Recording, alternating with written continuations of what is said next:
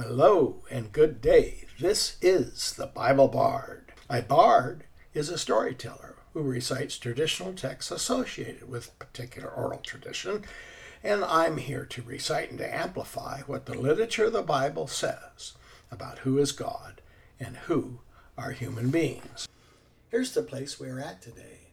In the previous couple of podcasts, we looked at God's negative and positive emotions.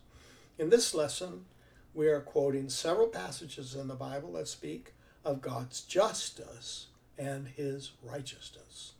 Now, human feelings have causes, and these causes can have a couple of sources. First, our natural rush of emotions occurs in the midst of experience. And second, we might have emotions derived from moral sources from our sense of justice, rightness, and what some called intuitions or feelings about the abstract concepts that we learned and accepted as children. Someone might argue that these two sources are the same thing. But in the rush of experience, something happens. How I feel about it depends on the morality I've been taught or not taught. What I feel in the moment, I only feel because of the morality I've absorbed. But I'm distinguishing between these two sources because the following text makes a distinction. Romans chapter 2 verse 15, it states, quote, since they, humanity, show that the requirements of the law are written on their hearts, their consciences also bearing witness, and their thoughts now accusing, now even defending them. Unquote. According to this text, each of us has something called the conscience. The conscience is a little voice in the mind or an intuition in the heart that guides us in distinguishing right from wrong in a situation. When an action occurs, our thoughts may, the Bible says, accuse or defend ourselves or others concerning the morality of the event. The conscience is not an expected or required outcome of evolution, by the way. It's superfluous to evolution and not an automatic or emergent phenomena related to some complex brain. No scientist can explain its presence in the minds of most human beings. By the way, the Bible states in 1 Timothy chapter 4 verse 2, written over 2200 years ago, that those who no longer hear this inner voice, have stopped acting on what the conscience says until, quote, the Bible states, their consciences have been seared as with a hot iron, unquote. So I think the Bible is teaching if you ignore your conscience long enough and don't do what it tells you, you lose the felt experience of this moral guide.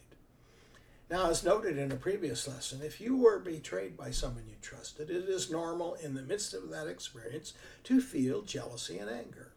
If a criminal robs you and is caught and then appropriately punished, it's normal to feel justice has been served in your part. While the perpetrator may not like being caught, even the criminal can feel the justice of conviction and punishment. The English Bible translates a single Hebrew or Greek word two ways either righteous and just, or righteousness and justice. Here in Zephaniah chapter 3, verse 5, the text states, quote, The just Lord is in the midst thereof, he will not do iniquity, unquote. And in Ezra chapter 9, verse 15, the text reads, quote, O Lord God of Israel, you are righteous, unquote. When we compare these texts, to be righteous or just means to have the character that always leads one to do the right thing in dealing with others. When speaking of God's righteousness or justice, the text asserts that God never commits a moral wrong. It says, quote, the just Lord will not do iniquity, unquote. Using the metaphor of light and darkness for morality and immorality, the writer in the book 1 John 1, verse 5 states, quote, This is the message we have heard from him. God is light. In him there is no darkness at all, unquote.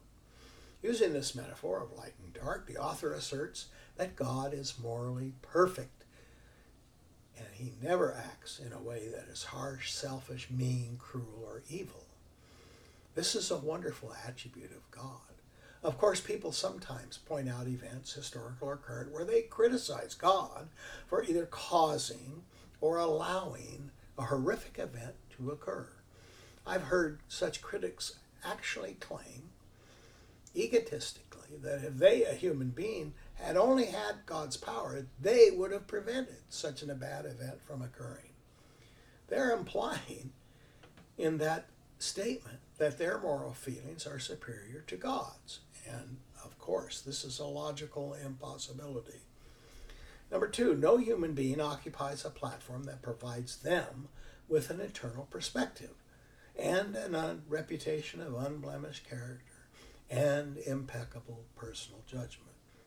Such a statement is logically laughable, though, if applied to people. Once anyone becomes acquainted with what the Bible actually says about God, it's difficult to remain so partisan that one cannot think clearly about biblical statements. Remaining ignorant of what the Bible tells us about God and his action just gives us room to say stupid things. The Bible Bard exists to provide listeners with the actual statements made by the authors of the text of the Bible about God and about people. I'm not arguing that the statements I'm sharing are true. That is a totally different discussion. In a post Christian culture, I'm more interested in the answer to the question Do you know what the Bible teaches? than I'm interested in the answer to the question Do you believe what the Bible teaches? Believe whatever you want, but at least listen to the teachings of the best selling book in all generations at least be educated in what this book states about God and others, which you'll find is foundational to your understanding of the humanities, of the ideas of Western civilization and moral concepts. If you do not know what the Bible says, you just can't hope to understand Western philosophy, art, literature, and music. For the greatest philosophers, the best artists, the best writers and musicians often understood and either were reacting in their art against the Bible thoughts or agreeing with and amplifying a Bible thought. To not know what the Bible teaches is to live in a kind of humanistic fog that obscures the mountaintops and valleys of human experience and limits such a person to a constricted view of only the ground beneath their feet. This is the way the Bible Bard works.